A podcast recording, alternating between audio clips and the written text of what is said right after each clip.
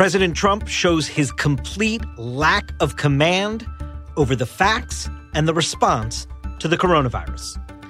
We'll discuss that, plus the president's turnaround on voting by mail in Florida.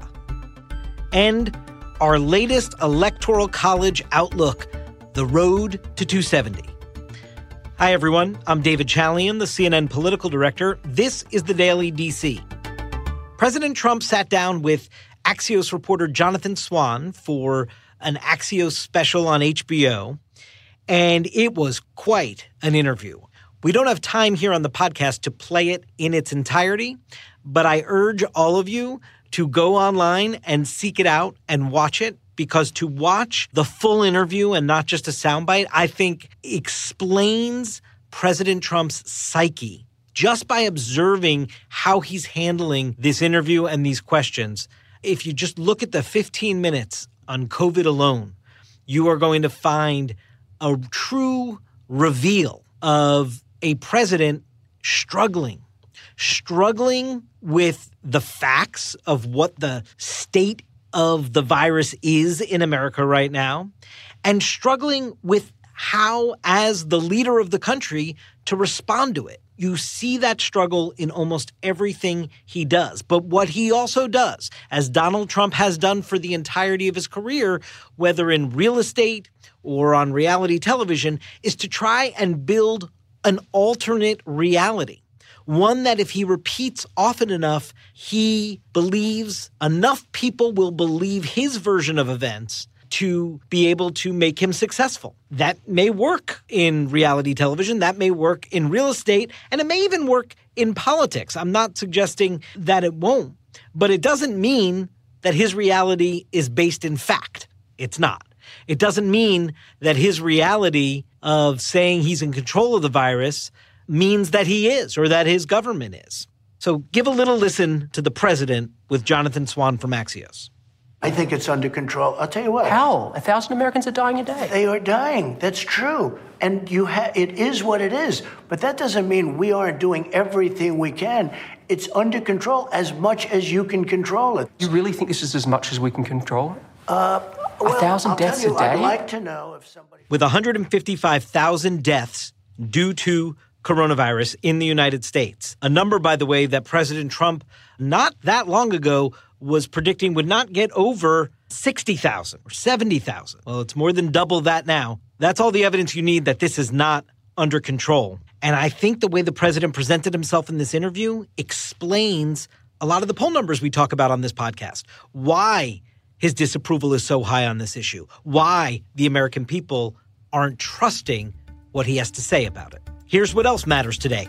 Donald Trump, moments before his press secretary, Kayleigh McEnany, was to take to the podium and deliver her afternoon press briefing, he sends out a tweet that is a complete one hundred eighty degree reversal of where he's been on this whole issue of mail-in voting. As we've been talking about, he's been working overtime to try and delegitimize the process of mail-in voting.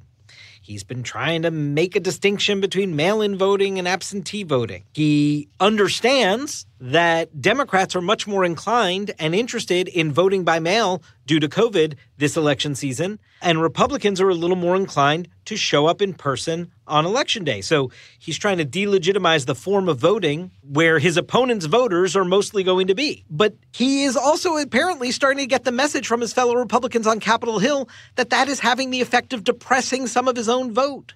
So came the tweet, whether you call it vote by mail or absentee voting, in Florida, the election system is safe and secure, tried and true. Florida's voting system has been cleaned up. We defeated Democrats' attempt at change. So in Florida, I encourage all to request a ballot and vote by mail.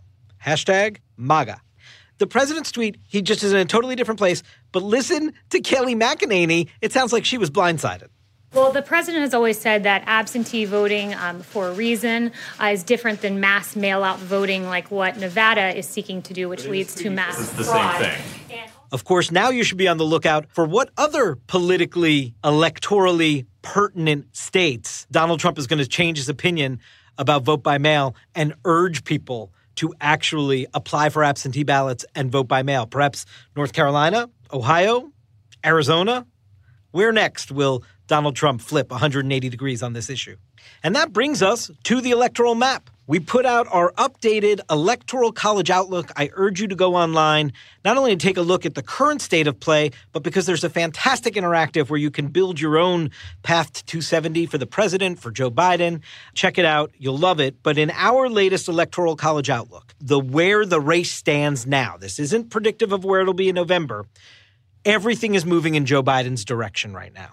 The race has really shifted away from the president in the electoral battle for two hundred seventy electoral votes. Michigan, Pennsylvania have gone from battleground status to lean Democratic status in this analysis. And states like Ohio, Georgia, that had been leaning in the Republicans' direction, in the president's direction, have shifted into the battleground territory. So what you have is, if you take all the states from today's estimate, today's outlook, that are either solidly in Joe Biden's camp or leaning in his direction, Joe Biden is already at two hundred sixty-eight electoral votes. He's only two away from the presidency. Whereas Donald Trump, if you take all the states leaning in his direction or solidly in his camp, he's at one hundred seventy. He's shy one hundred electoral votes of where he needs to be. So he is in a position right now that he would have to run the rest of the table if it turned out this way, winning all those battleground states in Florida, Arizona, Ohio, North Carolina, Georgia, Maine's second congressional district. He would have to run the table, bring those all into his fold if he is to have a shot at the presidency from where things stand at this moment. Check it out at C N N politics dot com. That does it for this edition of The Daily D C. Thank you all so much for listening. Talk to you tomorrow. Quality sleep is essential, and that's why the Sleep Number smart bed is designed for your ever-evolving sleep needs. So you can choose what's right for you whenever you like. Need a bed that's firmer or softer on either side? Helps you sleep at a comfortable temperature. Quiets their snores. Sleep Number does that. Sleep better together. J D. Power ranks Sleep Number number one in customer satisfaction with mattresses purchased in-store. And now, save fifty percent on Sleep Number limited edition smart beds for a limited time. For J D. Power twenty twenty-three award information, visit j d power dot com slash awards. Only at Sleep Number stores or sleep number dot com.